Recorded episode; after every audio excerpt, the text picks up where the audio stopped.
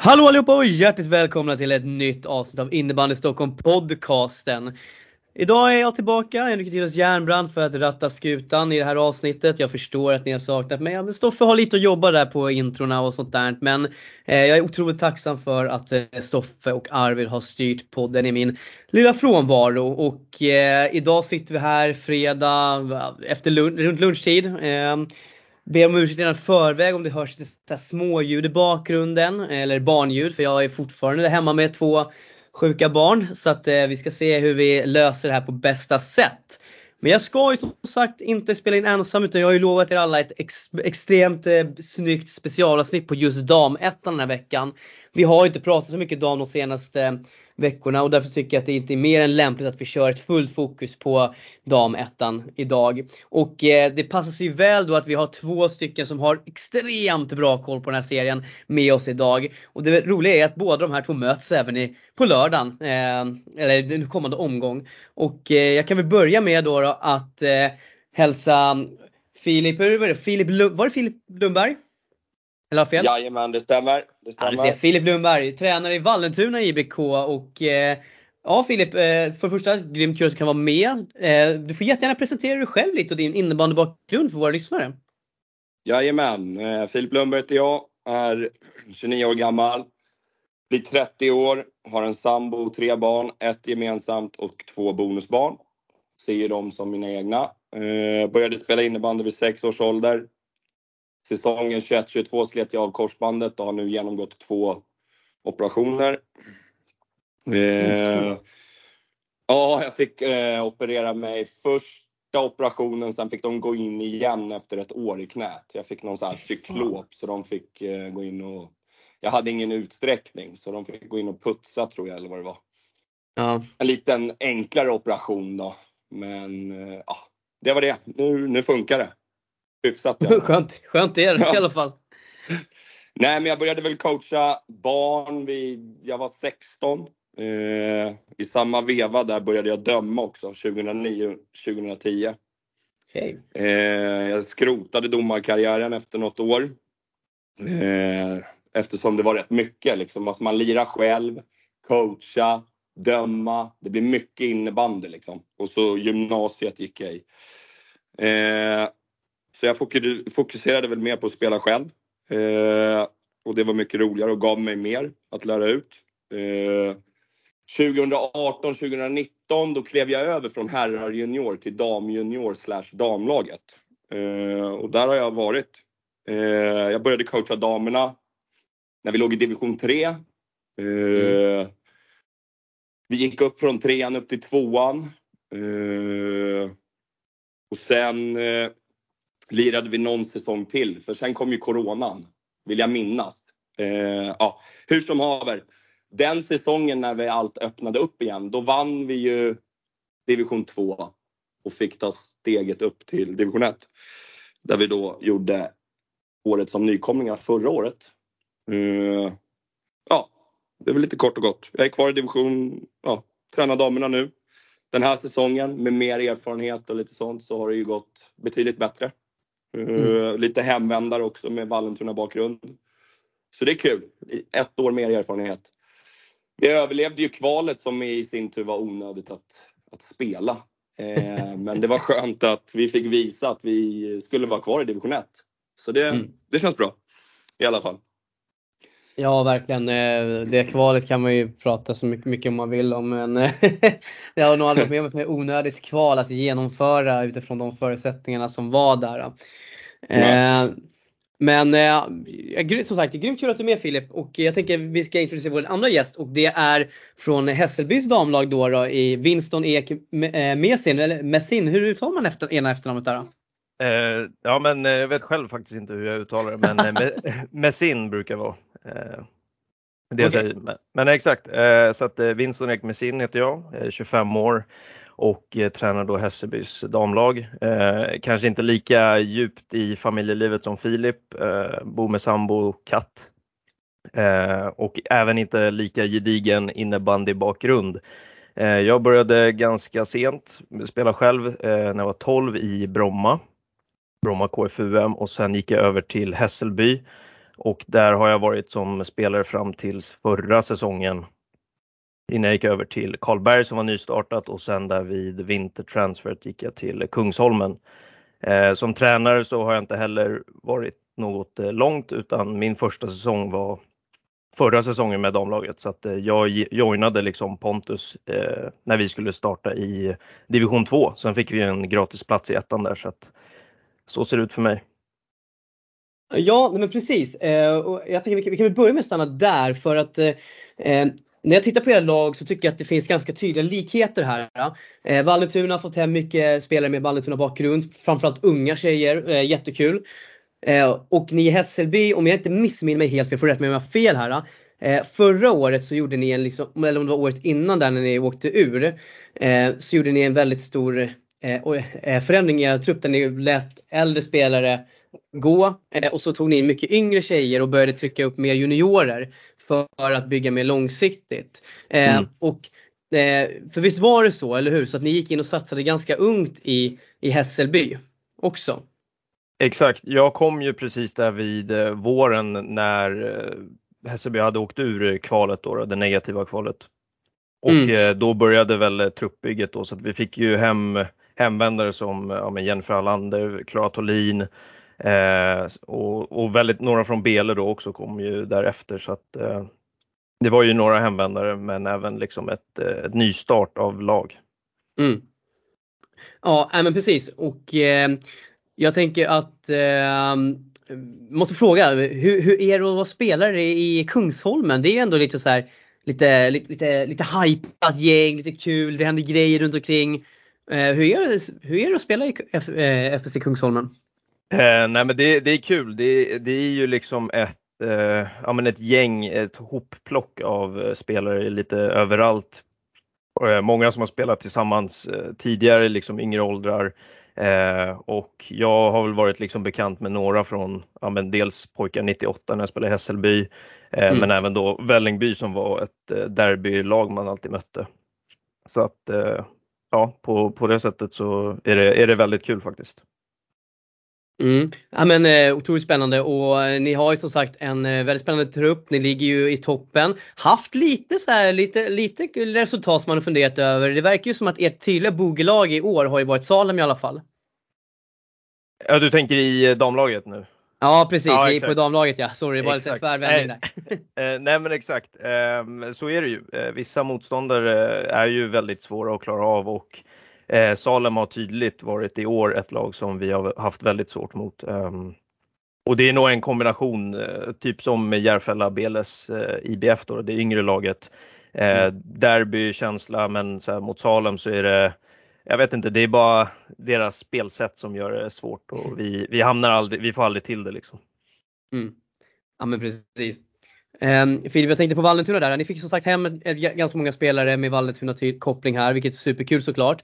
Jag pratade ju lite med Luddu och intervjuade honom inför säsongen, där han också trodde på, precis som jag, att ni skulle ta ett kliv framåt. Men jag tycker att ni har gjort en jättebra säsong hittills. Trodde du själv på att ni skulle ta de här stora kliven som ni har gjort? För ni har verkligen utmanat lagen där uppe i år. Ja, nej alltså. Absolut inte, utan jag tycker vi har gjort över förväntan, absolut. Alltså vi satte som mål när truppen spikades och lite sånt där efter första uppstartshelgen där, och så att vi vill ändå kriga, inte lira med kniven mot strupen, försöka oss ändå med det tillskottet och just ett år att vi har överlevt kvalet, och ändå jag tyckte vi siktade högt med en placering 5-6. Nu är det liksom, nu börjar man ju få vittring om bronspengen, så att över förväntan, absolut. Ja, precis, för ni har ju haft några tajta matcher när ni har fått resultat emot. Jag tänker till exempel mot Tullinge, i båda matcherna mot Tullinge tror jag, för ni har mött dem 2 gånger, uddamålsförluster till exempel, lite sådana bitar. Jag menar, där hade ni fått 6 poäng där istället, så hade det ju sett otroligt bra ut tabellmässigt. Men jag tänker så här, alltså, vad tror du den största skillnaden har varit för er i år jämfört med förra året? Visst, ni har fått mer erfarenhet, ni har gjort ett år i dammätta, men alltså jag tänker rent spelarmässigt eller mer taktiskt, alltså vad skulle du säga till den största skillnaden till förändringen? Alltså den största skillnaden är väl, alltså, där får vi nog nästan börja från, alltså, efter kvalet där, och vi fick behålla och fick förtroende av de spelarna som vi hade där och då. Men vi inledde ju då med vår kapten som blev gravid och lite sånt. Men sen då tillskotten som kom. Men samtidigt att bygga av, alltså få ett år till ihop. Visst, vi fick några nya in, men jag och Ludde fokuserar väldigt mycket med på att bygga laget. Alltså lagbygget, att alla ska synas och trivas liksom. Och sen får man gå på det taktiska på träningar och sånt. Men jag tror att vi alltså anledningen till att vi gick som vi gick förra året kontra det här året, det är ju för att vi var unga och inte hade någon erfarenhet. Många var nervösa. Till skillnad från starten den här säsongen. Alltså vi hade gjort den där resan redan. Det var mer en mer lugn, en lugnare trupp på något sätt. Mm. Och så har vi ju haft väldigt bra träningar, bra uppstart. Alltså vi fångade gruppen, lagsammanhållningen tidigt. Och det tror jag man vinner mycket på. Jag brukar säga det i mitt ledarskap. Nu har jag ju coachat i ett år. Alltså jag bjuder oftast in. Mm. Självklart måste man ju ta de tuffa besluten. Givetvis. Men jag bjuder in i mitt ledarskap. Och jag och Ludde är kopior där.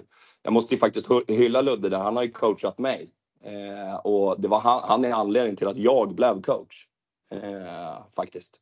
Jag höll på att säga, han har väl coachat varenda en i Vallentuna. Jag höll nästan på att säga. Han känns som inte Vallentuna.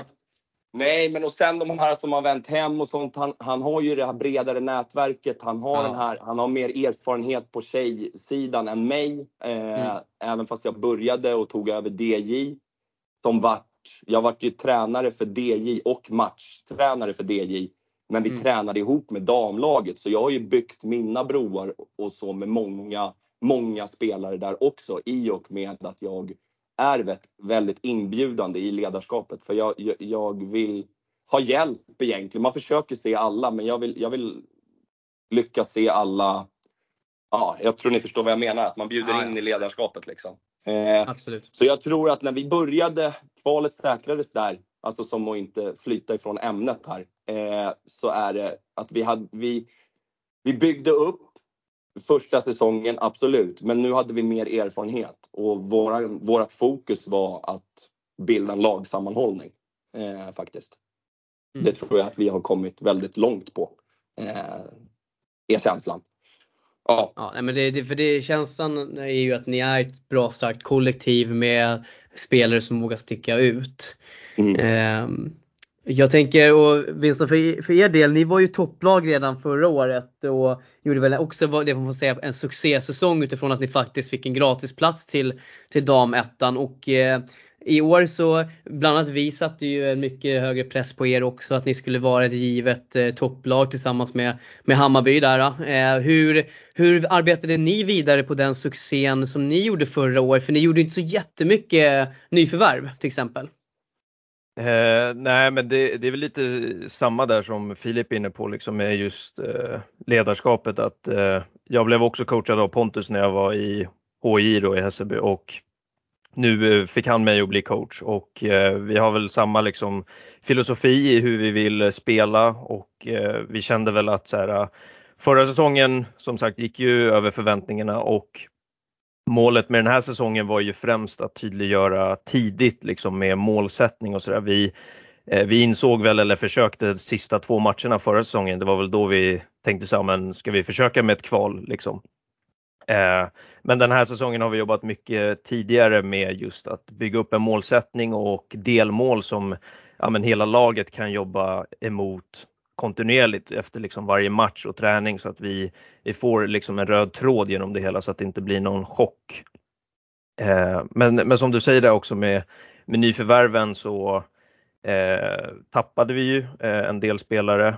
Några valde att sluta, skada och sådär, och vi fick in Ja, men Tiffany Saffo på lån från AIK, Jennifer Forsberg då och Isabel Meyer plus några andra från Bele och Hanna Johansson.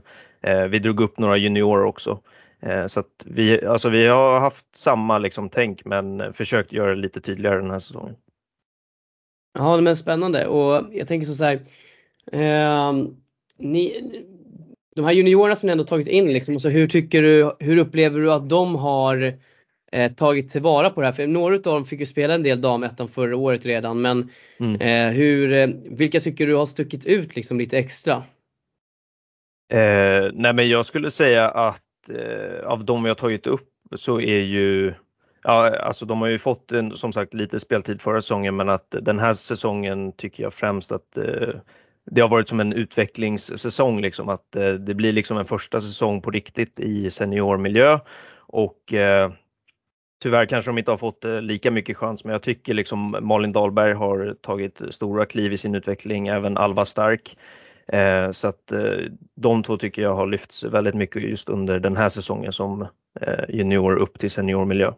Filip, lite samma fråga till dig då. Så vilka spelare tycker du har liksom visat framfötterna egentligen i år för er? Och man inte kanske alltid vill säga vissa spelare så här individuellt, men det finns väl alltid någon som man ändå tycker har, ja, man kanske liksom har ändå tagit det där steget i år.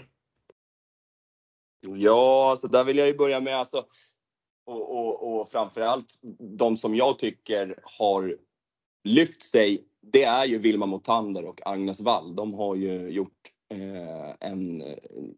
en riktig resa om man jämför från förra året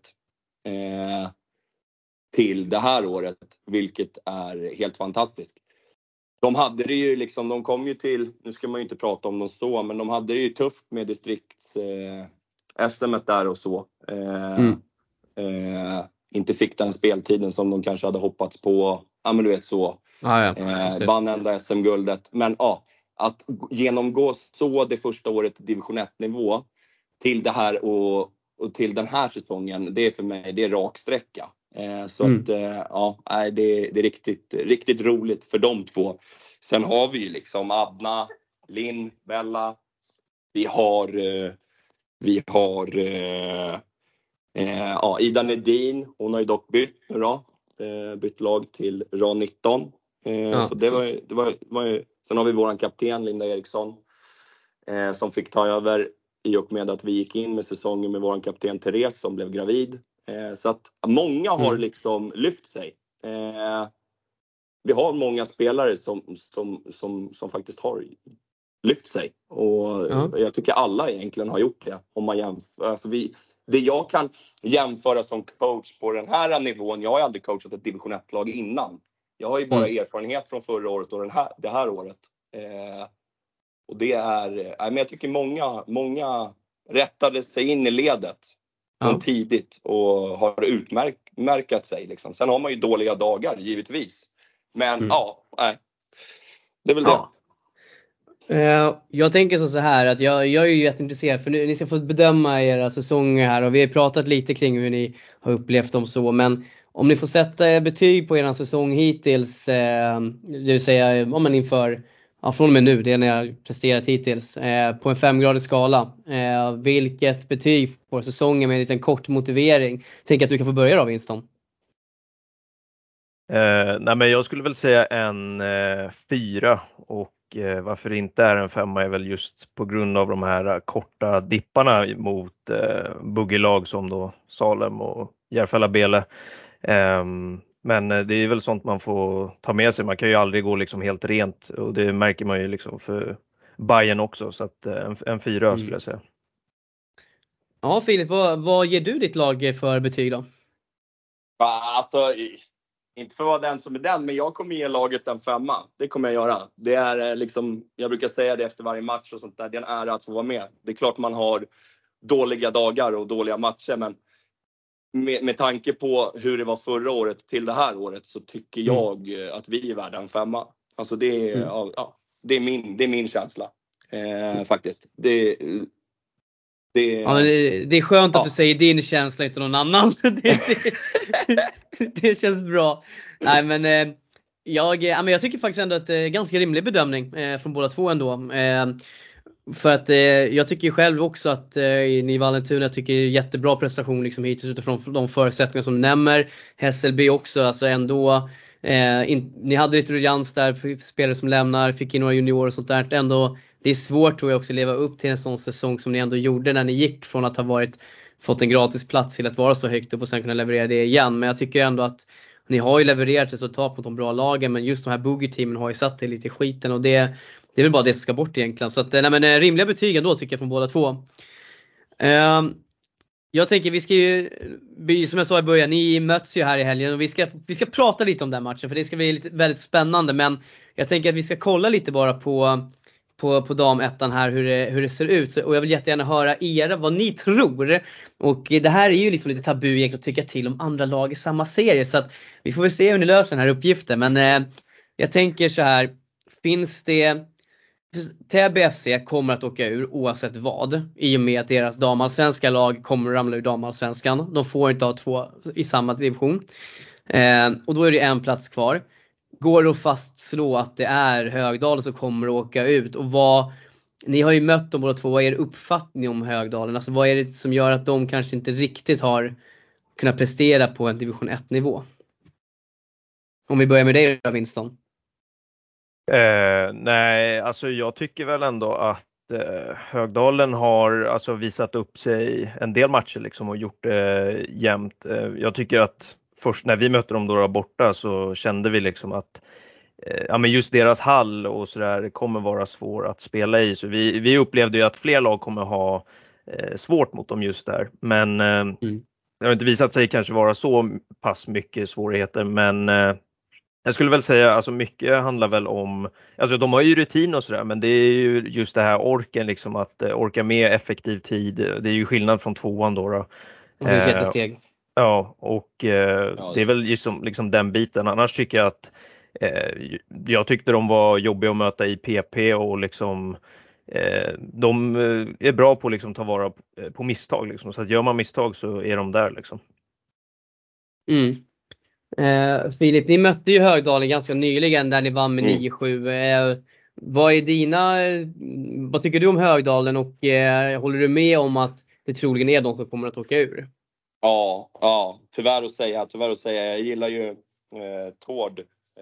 Vi har haft en bra dialog.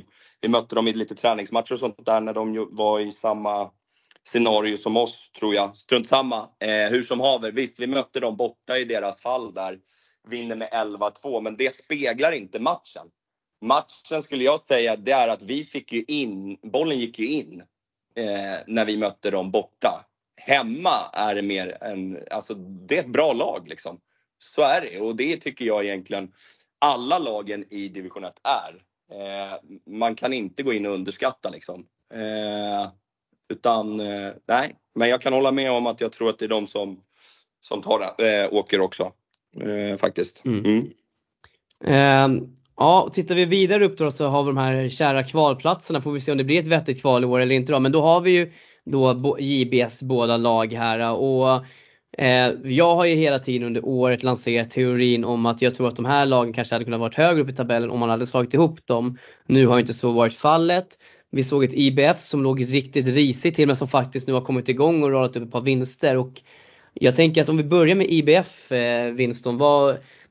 Ni var ju ett av de lag som... vet inte, var det mot IBF ni förlorade eller var det IBK?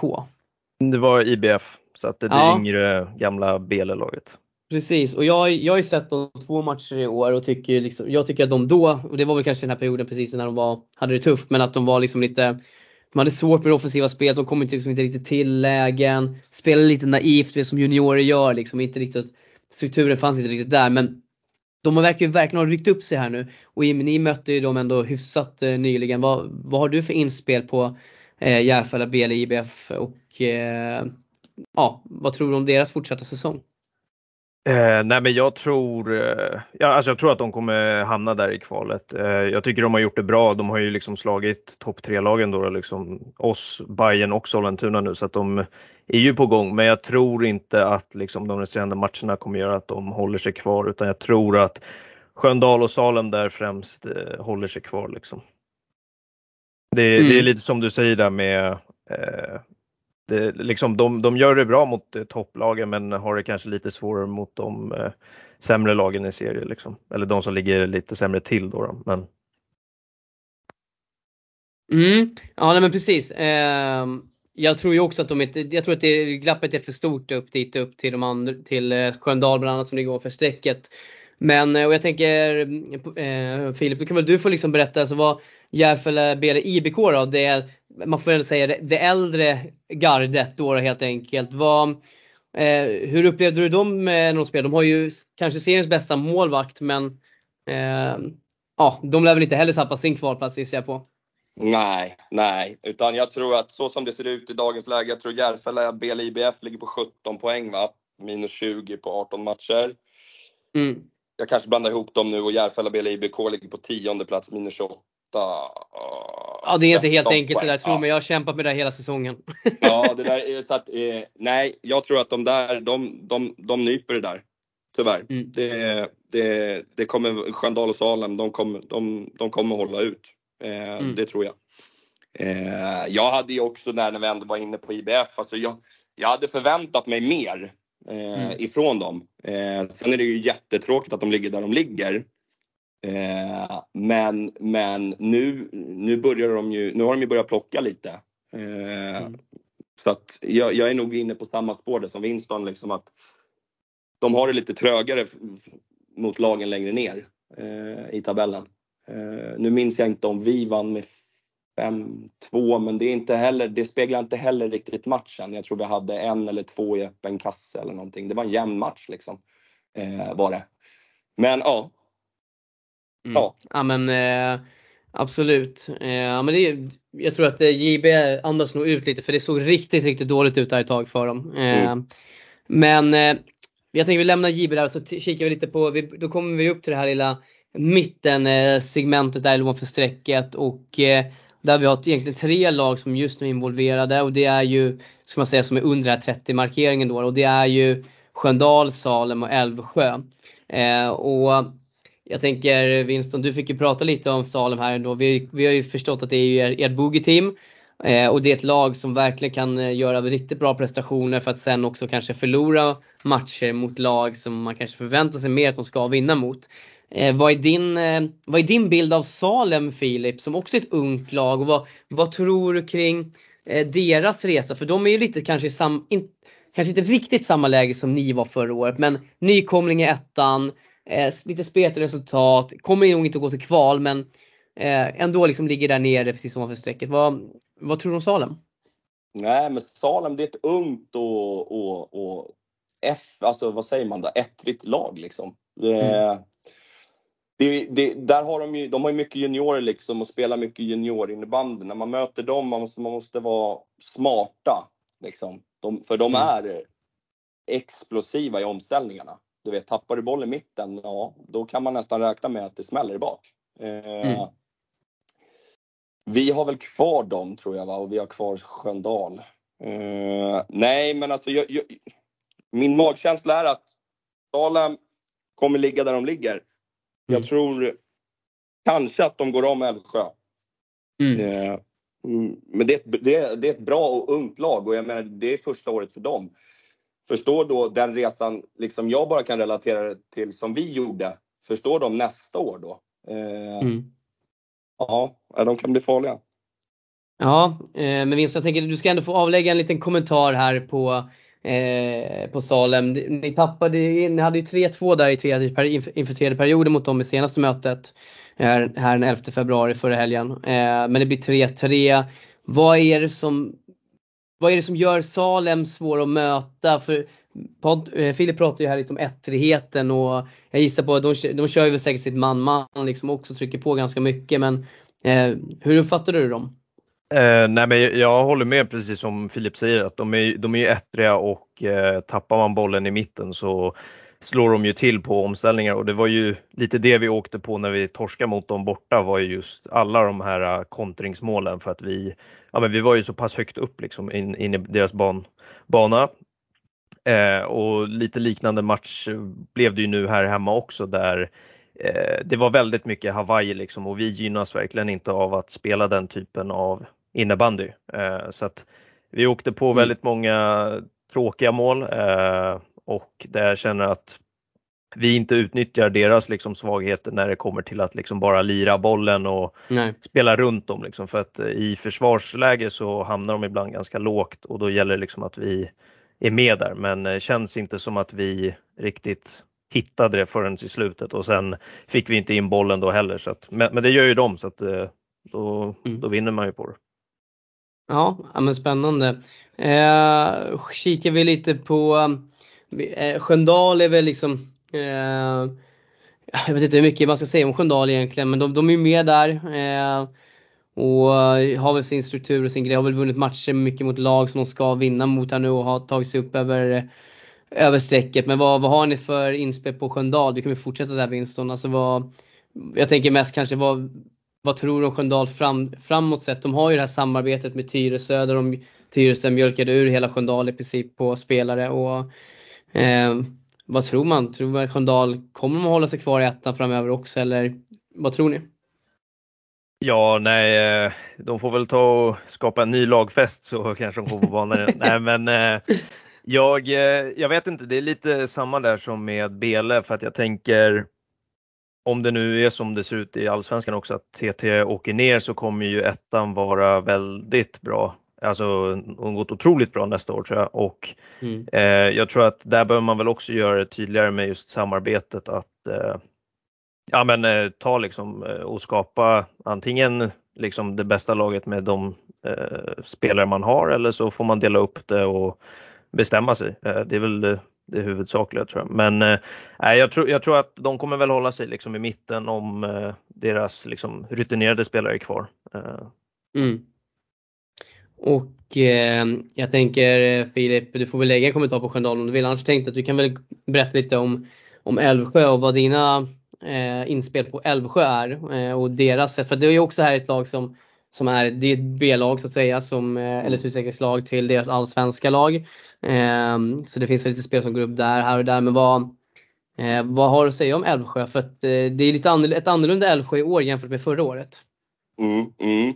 Nej men alltså det första som kommer upp det är ju alltså vi var ju där i helgen och spela. Och jag får be om ursäkt men alltså det är Sveriges tröttaste arena måste jag säga. Alltså Västertorpshallen.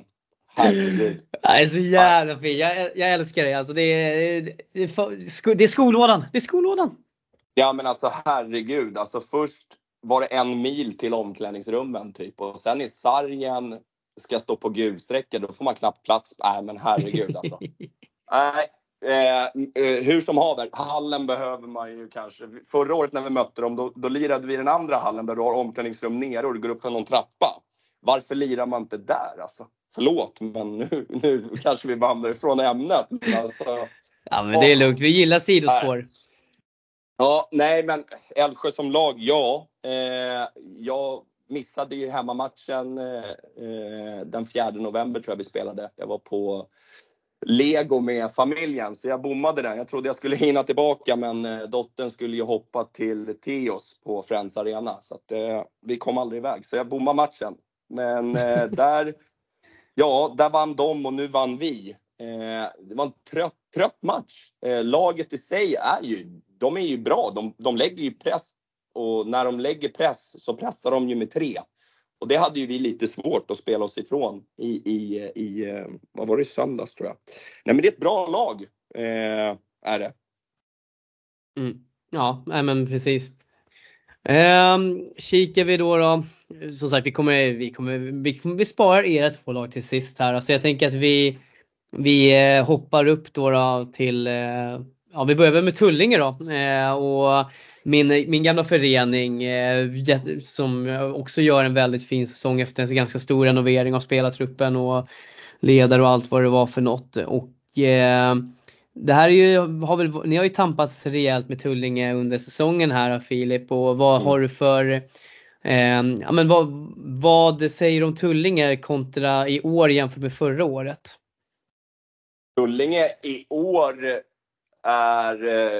är ett bättre lag tycker jag. Jag pratade med deras tränare innan våran match hemma när de vann mot oss med 4-3. De hade ju också vad vill jag säga med det då? Nya spelare och så, men de hade redan börjat signa spelare inför nästa säsong, berättade han. Och det tror jag på väldigt mycket, för då håller man kvar en stomme som man behöver ha. Tullinge läste ju sönder oss hemma i Hammarbacken och är också jättebra i omställningar. De har ju Frida Nyqvist där som är hon är bra. Hon är outstanding faktiskt. Nej, men mer, jag tycker att de är mer sammansvetsade även fast de har gjort det de har gjort, tycker jag. Så att jag är imponerad av Tullinge den här säsongen faktiskt. Ja, nej, men det är klart att man håller lite extra på Tullinge. Så det är kul att se liksom också hur de har tagit sig an den här säsongen med alla. De har ju också ett gäng yngre spelare som har klivit in. Och Tullinge har väl alltid varit ett omställningslag i grunden, där man försökt liksom vara spelförande. Så att det handlar väl egentligen om att spela på sina styrkor. Och det roliga med de matcherna ni har mött dem är ju att första matchen i Tullinge har varit 4-4 och nu sen, som sagt, som du sa, ni torskade med 4-3 i Hammarbacken. Det blir inte mycket mål i de matcherna. Nej. Det är väl också tufft, det är tuffa matcher, det är alltid kul att möta Tullinge. Så enkelt är det. Det är hårda matcher, det är lite så här slutspelsmatcher, om ni förstår vad jag menar. Det är lite så här, det är alltid kul att möta Tullinge. Så enkelt är det. Ja, men det är lite så här, ja, men det är lite jävla namn. Det ska smälla liksom lite extra och ja, men lite sådana saker. Det är fint, det är så det ska vara. Med Winston, vad har du för bild av Tullinge? Ni har väl bara mött dem en gång hittills i år och då var det 2-2, va? Ja, exakt. Vi har ju dem i sista omgången nu här på våren och det är väl lite så som Filip säger där med att deras trupp är ju förändrad så här, men de har ju sina spetsspelare som bidrar med väldigt mycket och jag tycker som Filip också att jag skulle inte hålla med om att det är roligt att möta dem, men jag tycker de är väldigt jobbiga. Det är nog en av de värsta lagen att möta med, som du säger där, liksom 2-2. Det är också en match jag tycker är svår just för att ogillar Tullingehallen tyvärr väldigt mycket. Ja, det är ingen hit, den är inte en hit. Det kan jag villigt erkänna. Ja, men där tycker jag inte heller att vi kommer upp i den nivå vi har och de är som sagt också väldigt vassa på omställningar och deras utkast var också väldigt farliga. Så att nej, de är jobbiga att möta, tyvärr inte på ett roligt sätt. Till skillnad från Vallentuna då. Vallentuna är jobbig att möta men rolig att möta så att, vad var det där för vänskaplig gest? Det där, nu är det ju inte för händelserna förväg här. Det är bara snabbt. Ja, men det är kul att du nämnde det där med utkastet. En liten anekdot från Moas Höglin som är Tullinges målvakt. När vi körde distriktslaget 03 så en av de grejerna som verkligen stack ut där med våra mål, för vi hade ju Ida Boman då från Täby också. Alltså de utkasten som de där två hade är brutala. Och den kastarmen hon sitter på, den är bra. Jag förstår att man använder det mycket, mycket mer.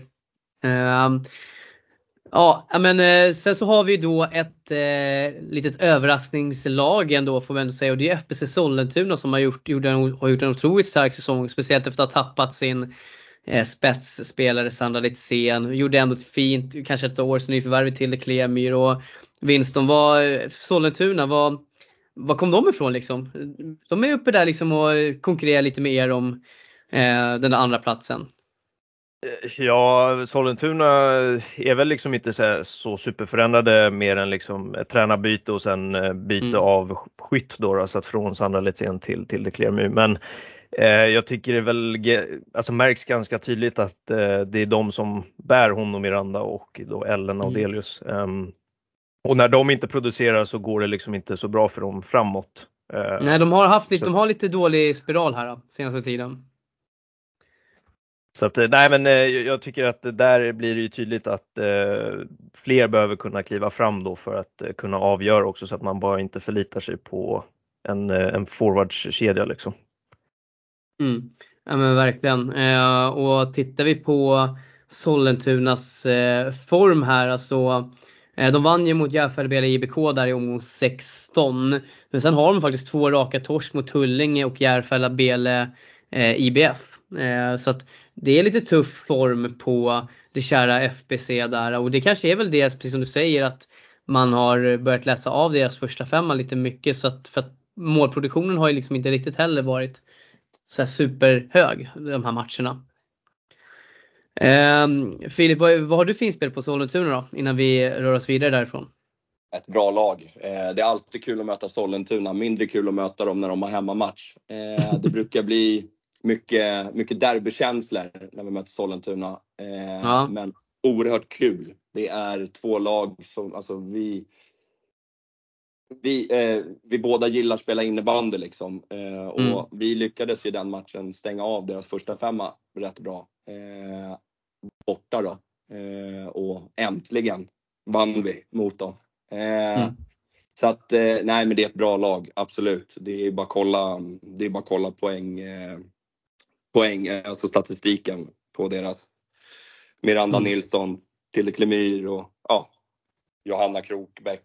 Alltså de har, det är ett bra lag är det. Jag hade inte trott att de skulle ligga så högt faktiskt som de gör. Så nej, de ska ha en eloge. Det ska de ha. Ja, men så är det ju. Och jag tänker, vi ska in på Hammarby här, men det är en grej jag noterat här nu, Winston. Det verkar som att ni i Hässelby har extrema problem med överlag som vi spelar på omställning och lite mer fart, känns det som. Det känns som en synonym här, har jag märkt. Ja, jo. Det är väl det. Alltså, vi spelar ju som bäst när det... Ja, men när vi får styra spelet och bestämma lite tempot och göra de växlingarna vi vill, men ja, mot svårare motstånd, eller mot motstånd som vi inte klarar av, så blir det ganska tydligt liksom. Och jag tänker vi ska prata Hammarby här. De ligger etta, 1 poäng före er, Winston, i Hässelby. Och vi ska gå in lite på spelschemat här i den här biten också, men jag skulle först välja, vad tycker du om Hammarby? Och vi trodde att de skulle vara ännu tydligare etta i år med det lag de har och den kvalitet som fanns. Är du förvånad över att de inte är lika tydliga etta, eller finns det någonting som du känner som gör att Hammarby, ja, men att de går och rå på liksom? Nej, jag vet faktiskt inte. Jag skulle väl säga att de känns lite, alltså, svagare i år än vad de gjorde förra året. Utifrån de matcher jag har spelat, eller där vi mötte dem, men även de matcher jag har kollat. Det kändes som att de hade liksom en tydligare liksom, spelare som gjorde poäng, typ Hanna Adamsson, Låreby, och de hade ju Frida Svan och några andra. Men nu är det lite, jag vet inte, jag tyckte att vi spelade väldigt bra mot dem just borta. Vi hade ju en 3-0-ledning och jag tyckte vi gjorde det superbra mot dem. Men ja, jag vet inte, det är ju som jag sa tidigare liksom, att man kan inte gå rent och det blir liksom att de här tapparna av poäng kommer, och sen spelar det ju så stor roll också vilka det är man tappar mot. Vi slog ju liksom både Sollentuna och Bayern där när det var som viktigast, och sen tappar vi poäng mot de lagen som ligger lite längre ner tyvärr, men det är ju så det är. Jag tänker... Vi ska prata upp era match lite också, men jag tänkte vi ska kolla lite spelschema först, bara för era båda lag som är kvar här. Och jag tänker vi kan börja med dig, Filip. Ni har ju Hässelby som kommer här, såklart tuff match, toppen där. Men sen så, du pratar ju om den här tredje platsen, att ni gärna liksom, ni känner vittringen av lite medalj här. Och tittar man på ert spelschema efter Hässelby där, så har ni ju ändå Sköndal, ni har Täby FC och ni har ju Salem. På pappret ändå ett ganska fint spelschema i alla fall. Det kunde ha varit värre, om vi säger så. Ja, absolut. Vi har ju en match imorgon, möts vi mot Hässelby. Den kommer bli tuff. Den kommer bli riktigt tuff. Ska jag lägga en liten tippning, så torskar vi imorgon. Hämta pinne, vinner mot Sköndal och Täby. Sen tror jag det blir oavgjort mot Salem faktiskt. Det är min magkänsla. Ja, Skogsängshallen är en jobbig hall alltså. Den är inte helt lätt att bemästra, ska sägas. Nej, men jag tror verkligen att ni har goda möjligheter här faktiskt. Och Jag tycker ändå till ett överkomligt spelschema. Jag gillar också att du lägger in en riktig jinx där om att ni torskar i helgen. Så att det börjar bra. Jajamän. Men sen är det såklart väldigt intressant, Winston, över ert spelschema. För att ni har ett tufft spelschema här på slutet. Ni möter dels Vallentuna som ligger precis bakom er i tabellen. Omgången efter, då möter ni Hammarby i Hässelbyhallen. Och sen omgången därefter så ska ni upp och möta Sollentuna som ligger trea just nu i serien. Och ni avslutar sen säsongen mot just Tullinge som du nämnde. Det är alltså alla lagen i topp 5 förutom er själva. Hur känner ni inför den här? För att ni har, det här är ju ändå, man kan ju se på två sätt. Antingen som ett jättejobbigt spelschema eller ett perfekt spelschema för att verkligen ha det här i egna händer. Nej, men det är som du säger, ett perfekt spelschema för att ha det i egna händer. Vi känner väl alltid att det är enklast att jaga underifrån, och det gör vi nu med en poängs marginal. Så det gäller ju att ta också varje match som den kommer, så att liksom en match i taget och inte försöka blicka för långt fram. Men som du säger, det är ett väldigt tufft spelschema. Men jag tror att det kommer bli väldigt roligt. Varje match blir ju som en seriefinal, känns det som, varje match liksom. Ja, men det blir ju så. Och just den här matchen nästa omgång då om vi leker med tanken nu att ni, ja, får vi se, men som Filip säger, vinner mot Vallentuna och har Hammarby sen nästa omgång. Den matchen kommer ju vara extremt viktig för fortsättningen på den här serien. För Hammarby har ju de möter ju Älvsjö helgen, och sen så har de ju Sköndal och även Täby då. Och det här på pappret så är det 2 vinster om Hammarby ska gå till kval här. Så det känns som att den matchen mot Hammarby kommer att vara extremt avgörande för hur den här säsongen ska gå, för om ni ska kunna ta er förbi dem eller inte. Det är väl känslan spontant. Håller du med om det? Jo, men verkligen. Det kommer vara likt förra säsongen. Det var ju också en av de sista matcherna vi hade innan seriefinalen där mot Huddinge om en kvalplats. Så att, jag tror att det kommer bli väldigt spännande, jämnt. Jag tror inte det kommer bli så mycket mål framåt eller bakåt. Säkert någon uddamålsvinst eller möjligtvis kryss. Vem vet? Ja, nej, men precis. Så det ser fram emot en väldigt rafflande avslutning för båda era ambitioner här. Philips bronsjakt och eran jakt på guldet helt enkelt blir det väl. Och det passar ju väldigt bra då att ni drabbas samman imorgon. Imorgon blir det ju, för vi spelar in där på fredagen då, eller så det kanske är idag för de som lyssnar. Det där är sak samma, ni fattar. Ja. Och det känns som att det är upplagt för mycket mål, för att i första mötet som ni mötte så var det rent av öppna spjäll mellan lagen. Det var alltså 9-8 till Hässelby. Vi hade ett sent sista mål där från Vallentuna, 9-8. Iran Edin drar in den och skapar lite nerv. Men om vi börjar så här då, Filip, vad kommer du ihåg utav matchen som var i Hässelbyhallen? Mycket mål. Vi straffade väl varandra mycket. Alltså, nu får du rätta mig om jag minns fel, Winston, men jag tror vi straffade varandra på våra misstag som vi själva gjort. Ja, men verkligen. Det var ju mycket liksom utvisningar och verkligen, som du säger, misstag också. Så att vi straffade ju verkligen. Det var kontring hejvilt och det var spännande match. Ja, det var det. Och jag tror morgondagen, den kommer också bli spännande. Men jag tror att ni drar längsta stråt. Ni kommer jaga Bayern i det sista. Ja, så enkelt är det. Du menar att det finns lite mer motivation hos Hässelby här alltså? Ja, men alltså, nej, men Hässelby är bra. Det ska mycket till om vi ska ta med oss 3 poäng. Faktiskt.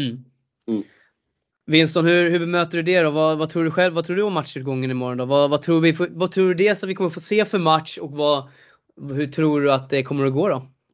Om du vill ge dig på en sån vågad gissning. Ja, vi kan ju inte säga något annat om Filip ändå tippar på en förlust för dem och seger för oss. Jag tror att det kommer bli jämnt. Jag tror mycket också kommer handla om antalet... misstag som sker, men även utvisningarna. Kan vi hålla utvisningarna nere så tror jag att det också blir färre mål. Så att, jag tror att det kommer bli väldigt jämnt, men såklart hoppas man ju på vinst. Men jag vill inte jinxa heller. Det är... Ja, men, det jag tänkte imorgon, Winston, vi kanske kan träffas lite innan matchen, så kan ju du gå igenom. Jag vet ju att ni tog en time där sist vi mötte, och jävlar vad explosiva ni blev efter den. Så jag vill ha lite tips och råd så jag också kan ta en time och möta kocken sådär. jag hör bara det tydligt att jag vill bara veta vad ni tog i timen. Det är det enda jag hör. Nej, det blir kul. Det blir kul. Ja, nej men som sagt, det ska bli otroligt intressant. Hade jag inte haft sjuka barn om egen match hade jag nog ändå kommit att kolla. Men jag tror verkligen att det här är en match som kommer att bjuda på mycket. Så för er som lyssnar på det här på förmiddagen, det är väl bara att ta er till vad blir det? Är det Hammarbackens sporthall eller vad som den heter? Ja, exakt. Rosendalsskolan norra heter det ju, men för en Vallentuna-bo som mig så det heter Hammarbackens sporthall. Borgen. Ja, precis. Apropå usla hallar, men det kommer bjudas på bra innebandy i alla fall. Nej, men som sagt, alltså, jag tycker ni båda era lag gör jättefina säsonger. Och det är som jag sa, det finns mycket spännande dueller här också. Vi pratade lite för inspelning här, Pontus, om lite distriktslagsspelare och sånt där. Ni har ju flera sådana i Vallentuna, och även i Hässelby så hittar vi ju några sådana ungtuppar. Vi har ju till exempel Amanda Hanell, vi har ju Lina Wall bland annat som var med också. Vi har Cassandra Karlsson som står i mål, var väl med i distriktslag för 0-0 när det begav sig också. Så att det finns ju väldigt spännande lag här då. Nej, men verkligen, det är många liksom unga som har visat sig tidigt och tar liksom plats i seniorspel, och det är ju väldigt kul att se. Ja, så att men det finns många spännande delar. Unga lag båda två. Känns som att ni ändå båda vill spela med struktur, så det vittnar ju också om att det kommer att bli en taktisk rävmatch här helt enkelt. Ja, men spontant, ska jag vara ofin och måste jag ändå säga någonting till, så tror väl jag också att Hässelby får dra det längsta strået här. Men att det blir tajt, tror jag absolut. Ni är två bra lag som ska mötas. Och så här, nu ska ni få göra lite specialgrejer här då. För jag har lite olika frågor som jag ska ställa till er som ni kommer få svara på. Jag kommer ställa en fråga och så kommer ni få svara själva. Och sen så blir det får man turas om att börja. Ja. Låter bra. Redo? Ja. Jajamensan. Okej, och jag tänker, vill ni bestämma själva vem ska få börja? Vem ska få etta på första frågan? Ja, men Filip kör. Jag kör. Jag tar den. Okej, Filip tar den. Vi börjar med bästa hallen att spela i damettan. Hammarbackens sporthall. Skulle ha sagt att man får inte välja sin egna hemmahall. Nej, okay. Men då väljer jag Coreout Arena. Ja, fint val. Winston, samma fråga till dig då, och vi vet såklart att du älskar Hässelbyhallen mest, men om du får välja någon annan arena än din egna så. Det är tufft alltså. Det är inte många hallar i den här serien som jag gillar, men nya Rotebrohallen får duga. Ja, men jag gillar ändå att du inte väljer core-out. Det blir liksom lite skön dynamik så här. Och då blir nästa fråga kanske ännu roligare. Men jag har ju varit inne på det redan. Och då är det Winston som får börja. Och då är ju då sämsta hallen jag har spelat i den här säsongen i damettan. Sämsta. Den är också tuff. Men jag skulle väl säga Sjöstadshallen tyvärr. Vad är det med Sjöstadshallen som du inte gillar? Det utvecklar gärna. Nej, men jag gillar inte läktare i ryggen och att det är så öppet. Och sen, det är bara oskönt. Jag gillar inte läget heller. Jag är lite dyrt med parkering där och så att får ta kommunalt för att ta sig dit. Dåliga förutsättningar helt enkelt. Riktigt dåliga förutsättningar. Exakt. Ja, Filip, du var ju inne på att du är lite dåliga hallar här och där. Men nu får du välja, vilken är sämst? Nej, alltså jag är ledsen, men jag måste såga den igen. Alltså Västertorpshallen. Herregud. Förlåt, men alltså, nej. Ja, men jag hör dig. Så att vi går vidare då. Vilken spelare i damettan tycker ni har utmärkt sig mest i år? Och ni får inte välja en spelare från ert egna lag. Och då börjar vi med Filip då. Till Declermy. Ja, snabbt och klart. Vill du motivera eller vill du lämna faxen vidare? Det är bara kolla. Alltså, det är en jätteduktig innebandyspelare. Visst, kanske har gått lite trögare nu på sista tiden om man jämför under hela säsongen. Men alltså, nej. Det är en bra spelare. Mm. Hon leder serien i statistik. Så att, det säger sig självt, tycker jag. Ja, Vincent, samma fråga till dig då. Vilken spelare tycker du har utmärkt mest i damettan i år förutom dina egna då? Får man välja två eller lyfta? Kanske hylla någon extra eller? Ja, men du vet, i den här podden så gillar vi att lyfta och hylla. Så att om du vill välja två så får du göra det. Men jag skulle säga Ellen Wistedt i Järfälla Bele IBK tycker jag har utmärkt sig väldigt bra den här säsongen. Från att liksom spelat i, om det var i tvåan eller trean, och sen kliva upp i ettan och sen leverera också. Hon har ju spelat på den här nivån tidigare, men kul att se att hon kan leverera nu också. Och sen även Emily Falkman tycker jag är väldigt jobbig att möta och en superduktig spelare. Hon har framtiden framför sig och hon har ju också gått på dubbellicens till Älvsjö där, så att det är ju, båda är ju gott i alla fall. Ja, Emily Falkman spelar i Salem för protokollets räkning, så att folk vet att hon spelar idag. Men två jättebra namn tycker jag också. Speciellt Wistedt, jag tycker det var kul att du hyllade henne. Hon har verkligen varit en starkt bidragande orsak till att IBK har gått ändå helt okej liksom, här på slutet också. Och vän av ordning som jag är och av demokrati, så tänker jag, Filip, att du såklart får välja en spelare till om du vill lyfta någon mer, eftersom att Vincent fick lyfta två här. Ja, det var det jag hoppade in lite där. Jag tycker precis Emily Falkman där. Hon har mycket framför sig. Jätteduktig. Så jag lägger mig, jag håller med Winston där. Ja, men snyggt. Det är kul när ni är överens. Det är sånt gillar vi. Vi bygger broar. Men Winston, då är du ska få svar på nästa. Och då är det ju vilken spelare tycker du är mest underskattad i damettan förutom dina egna? Underskattad. Jag försöker inte underskatta en enda spelare, men det är väl någon i Salem där också. Mimmi Sköld Magnusson tycker jag också är enormt duktig. Kanske inte liksom syns här jättemycket, men jag tycker att hon visar sig liksom bra.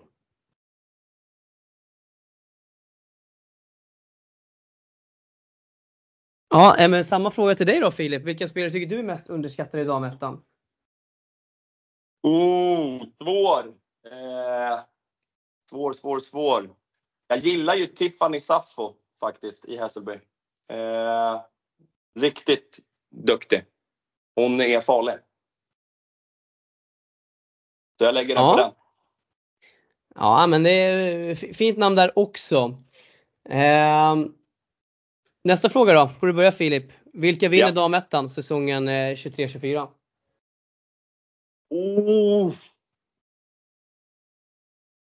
Nej, Bayern håller ut. Jag kan inte ge mig till Hässelby nu. Jag tror Bayern drar sista strået faktiskt. Som sagt, man kan aldrig gå rent.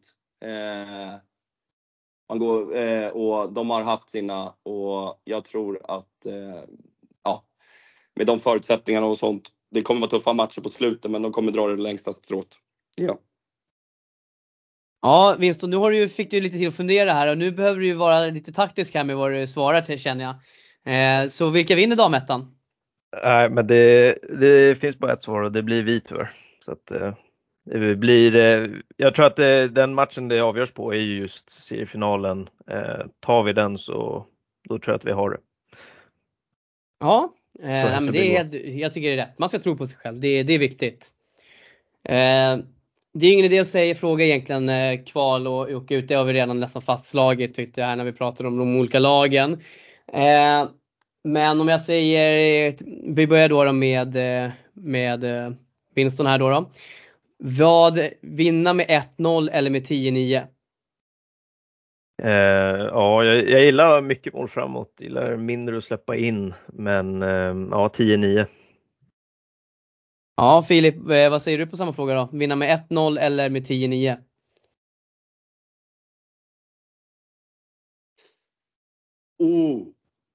Jag säger 1-0. Förstå den matchen.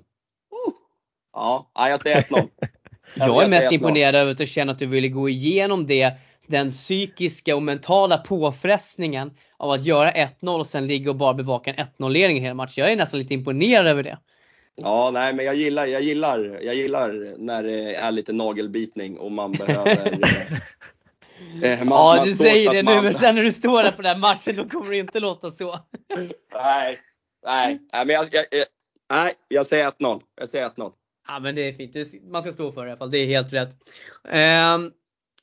Nästa fråga då. Så Filip, får du börja. Du har, det här är ett scenario då så du får berätta hur du skulle tänka kring att göra. Vi säger att du ligger under med 3 bollar. Det är 5 sekunder kvar. Eller inte 5 sekunder, 5 minuter menar jag. 5 minuter kvar. Du får en utvisning med dig som sagt. Du ska spela 5 mot 4. Var vågar du plocka keepern då? Jag ville säga, först ringer jag Winston och frågar hur de gör när de tar time. Nej, ja, jag hade gått för det. Jag hade tagit keepern. Ja. Winston, samma fråga till dig då. Du får en utvisning med dig, 5 minuter kvar. Ni ligger under med 3 bollar. Vågar du plocka keepern då? Jag skulle ge det 40 sekunder först, sen tar jag ut keepern. Ja, men spännande. Och anledningen till varför jag ställer den här frågan är för att jag tycker det finns någon så här paradox inom innebandyn där, att man ska vänta så länge med att plocka målvakter. Men egentligen ligger du under med 3 bollar, du har 5 minuter kvar, du får PP. Varför ska man egentligen inte testa att plocka? Alltså du måste ju ändå komma ikapp med mål. Det är väl vinna, det är ju antingen vinna eller förlora liksom. Upplever ni, och det här får väl då Winston börja svara, att vi i innebandyn är lite för fega när det gäller att plocka målvakten och spela 6 mot 5 eller 6 mot 4? Ja, alltså jag skulle väl säga att jag själv är väldigt feg med att just göra det. Men det är väl för att jag inte känner mig särskilt bekväm i just det spelet liksom. Jag har sett väldigt mycket att det slarvas för mycket. Men absolut, är man bra och liksom distinkta i det spelet, så tycker jag att man ska göra det. Och som du säger så bör man kanske våga lite mer, framförallt jag då. Men... Filip, samma fråga till dig då. Tycker du att vi är för fega innebandy med att plocka målvakter vid rätt, när vi verkligen har läge för att göra det, när vi behöver jaga ledning?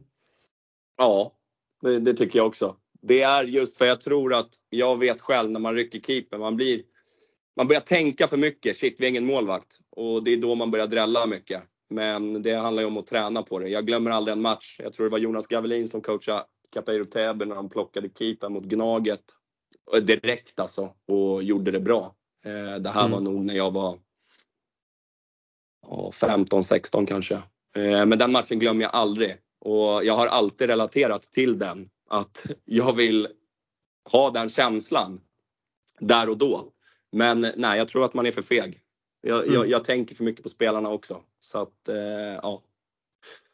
Om jag säger, kan vi bli bättre på att förbereda spelarna för det här? Och kanske, är det så att man kanske tränar för lite på 6 mot 5 spel egentligen? För jag tycker att det är ett ganska avgörande moment egentligen i en match som är viktigt att kunna behärska. Vad säger du om det, Winston? Hur mycket tränar ni på 6 mot 5 spel till exempel? Typ absolut ingenting. För mig så är det nog mycket att försöka låta spelarna avgöra det utan att jag ska ta just det där beslutet av att plocka en keeper. Sen är det inte alltid jag, om jag tänker tillbaka till just mot Vallentuna borta förra säsongen, så tog vi ju, för att det var en sån där jämn match, och vi plockar keeper och gör mål när det är liksom, om det är 20 sekunder kvar. Så att absolut, man måste in den på våran back. Doja och in, va? Ja, exakt. Typ från hörnet eller något. Ja, exakt. Det var stört. Ja, det var en rolig match. Ja, men så att ja, absolut. Jag tycker det är svårt också att träna på saker i en träningsmiljö, eftersom att det aldrig blir lika som i en match. Och alla matcher är ju också olika, så att det är liksom alltid beroende på typ av motstånd och liksom, har PP ens gått bra liksom innan till att man ska trycka in en till person som ska hjälpa till. Så att, det är mycket faktorer tyvärr. Ja, och för jag tänker liksom att någonstans att jag förstår precis problematiken där, är att det är svårt att träna på någonting i och med att alla matcher arts på annorlunda, motståndare spelar på olika sätt. Men jag tänker att Man kanske känner sig tryggare i det, framförallt spelarna kanske gör det om man faktiskt tränar på vad man har för grundidé när man plockar målvakter. För att jag har ju alltid varit så när jag själv som tränare i många år liksom, att jag kan aldrig lära mina spelare under en match när jag tar en time med en minut kvar och plocka keeper vad de ska göra, utan det där är någonting vi behöver träna in innan så att de ska känna sig trygga i vad vi ska försöka göra i alla fall. Så att det kanske är det som är lite problemet till att vi är för fega, att vi tränar för lite på att spela 6 mot 5 även på träningar och ge våra spelare förutsättningar att kunna leverera i det. Eller är jag ute och cyklar här, Filip? Nej, jag håller med. Jag håller med. Jag tror att det är därför, för jag menar det, vi tränar inte heller speciellt mycket på det. Det är liksom, det är jättesvårt att komma upp i det där matchtempo tycker jag på träningar som det blir på match. Det är en helt annan knata upp till borgen en tisdag kväll 21:15 och ska försöka hålla någorlunda tempo. Då är jag glad att vi gör det. Men du kommer ju aldrig upp i ett matchtempo. Och det är det. Jag tror att ska man göra det och inte vara feg, så ska man ju nöta på det. Spela 6 mot 5, spela 6 mot 4. Ja, men du vet, och göra det. Och försöka hitta någon balans i det. Men sen har du ju med matchbild att göra. Precis som Winston är inne på. Hur har powerplay sett ut? Hur har spelarna? Ja, men du vet, det handlar om förberedelse bara. Det är det jag tror också. Men ja. Ni ska jag har 2 frågor kvar till er. Och jag tänker, Filip, att du får börja här. Vad har du för ambition med ditt tränarskap? Nej, men alltså att försöka se alla. Ambitionen är att, du vet, be dem nöta på någonting som de sen lyckas. Jag blir varm av det liksom. Alltså när man har tränat på någonting en längre tid och så gör man det under en matchsituation och det blir mål till exempel. Alltså det är en ära att stå och att vara tränare då. För då är det någonstans, så förmedlar man någonting till en trupp eller till en femma eller vad som helst. Och så lyckas de göra det. Det är väl min ambition. Alltså att se och vara där liksom. Även i svåra stunder, i tuffa stunder, i bra stunder. Ja, men det är väl det. Jag älskar att jobba med människor. Ja, men väl sagt. Och Winston, samma fråga till dig då. Vad har du för ambition med ditt tränarskap? Nej, men jag är lite samma som Filip där inne på, just att försöka se alla. Men jag försöker också att bygga just med relationen till hur det är att vara liksom, också människa. Och då spelare i en sport, just med det här med målsättningen, att försöka jobba med varje spelare liksom individuellt och sätta upp mål för säsongen och få ändå dem att ha någonting att jobba mot liksom hela tiden och ändå kunna tycka att det är kul att komma ner på träningen och att det inte känns som bortkastad tid. Så att mycket av den ledarskapsstilen vill jag fortsätta utveckla och med hjälp av statistik och allt möjligt liksom få innebandyn att vara kul liksom. Ja, men kul, det är spännande att höra. Och nu vet jag inte hur många av intervjuavsnittet som ni har lyssnat på som vi har kört, men det finns ju alla som jag intervjuar som är med får alltid en grej de ska göra. Och i och med att ni har valt själv ordningen på hur ni ska svara på frågorna, så kommer ju då lotten här falla på Winston först att ta ut sin drömsexa från damettan, och du får inte ta spelare från ditt egna lag. Så att, Filip, du får lite bättre förutsättningar här. Okej, keeper börjar där. Alexandra Duling från Järfälla BLS IBK. Sen skulle jag väl säga, nu vet jag inte om det är vänster eller högerback, men Mimmi Sköld Magnusson på ena. Och ja, som Filip också var inne på, Vilma Motander tycker jag också är superbra. Stenter skulle jag vilja ha. Det är så svårt alltså. Jag vet ju knappt vilka som är centra eller mittfältare. Men jag kommer tillbaka till centern. Vi kör 2 forwards. Vi har Frida Nyqvist och Adna Hasanagic. Jag tänkte att du var tvungen att ta med en Vallentuna-spelare där för sämjan här. Jag förstår det. Ja, får vi lägga till en till Vallentuna-spelare som jag tycker har gjort det bra. Isabella Schoppard. Vänta, då har du 3 Tuna-spelare här till och med. Ja. Sådär, ja. Där, fan, nu fjäskas det här. Jag tror du skulle vinna matchen imorgon. Ja, men den bron river jag imorgon, så att du får bygga upp dem nu för att riva dem imorgon. Ja, men det ser jag gillar. Rävspelet har börjat. Ja, men en fin femma, en riktig young femma plus Duling och Nyqvist där ändå, får man ändå säga. Ja. Ja, men kul. Och ja, Filip, nu fick du tid på det här och tänka igenom det här lite. Så att, har du en sexa som slår Winstons? Ja, det kanske, nej. Det kanske jag inte gör. Det blir väl lika bra då. Nej, skämt åt sidor. Jag har målvakt Moa Höglin Sjöberg. Hennes utkast. Ja. Backar Nathalie Litcen, Elin Burell. Och så har jag center Miranda Nilsson, forwards Frida Nyqvist och Tiffany Saffo. Man hör ju att du hade tid att tänka på det här nu. Men det var ju tur att du också tog med lite en Hässelby-spelare där för sämjans skull. Sköter ni så snälla mot varandra. Nej, men som trogen lyssnare så hade jag förväntat. Jag var lite förberedd på att drömsexan skulle komma där. Så att jag hade faktiskt noterat den i förtid. Ja, men då så, då vet du. Men hörni, jag tänker att vi är på timman där ungefär. Och hur kändes det att vara med och köra lite podd? Jätteroligt. Superkul, ja, verkligen. Ja, men som sagt, stort tack för att ni kunde vara med båda två. Jag tycker det har varit superkul att prata med er, lära känna er lite mer på djupet och vilka ni är. Så att vi får säkert anledning till att återkomma ändå till er, tänker jag. Och beroende på hur den här serien slutar sen. Om jag tänker Vincent att det kanske blir en liten repris sen det går om Bayern och vinner där. Men...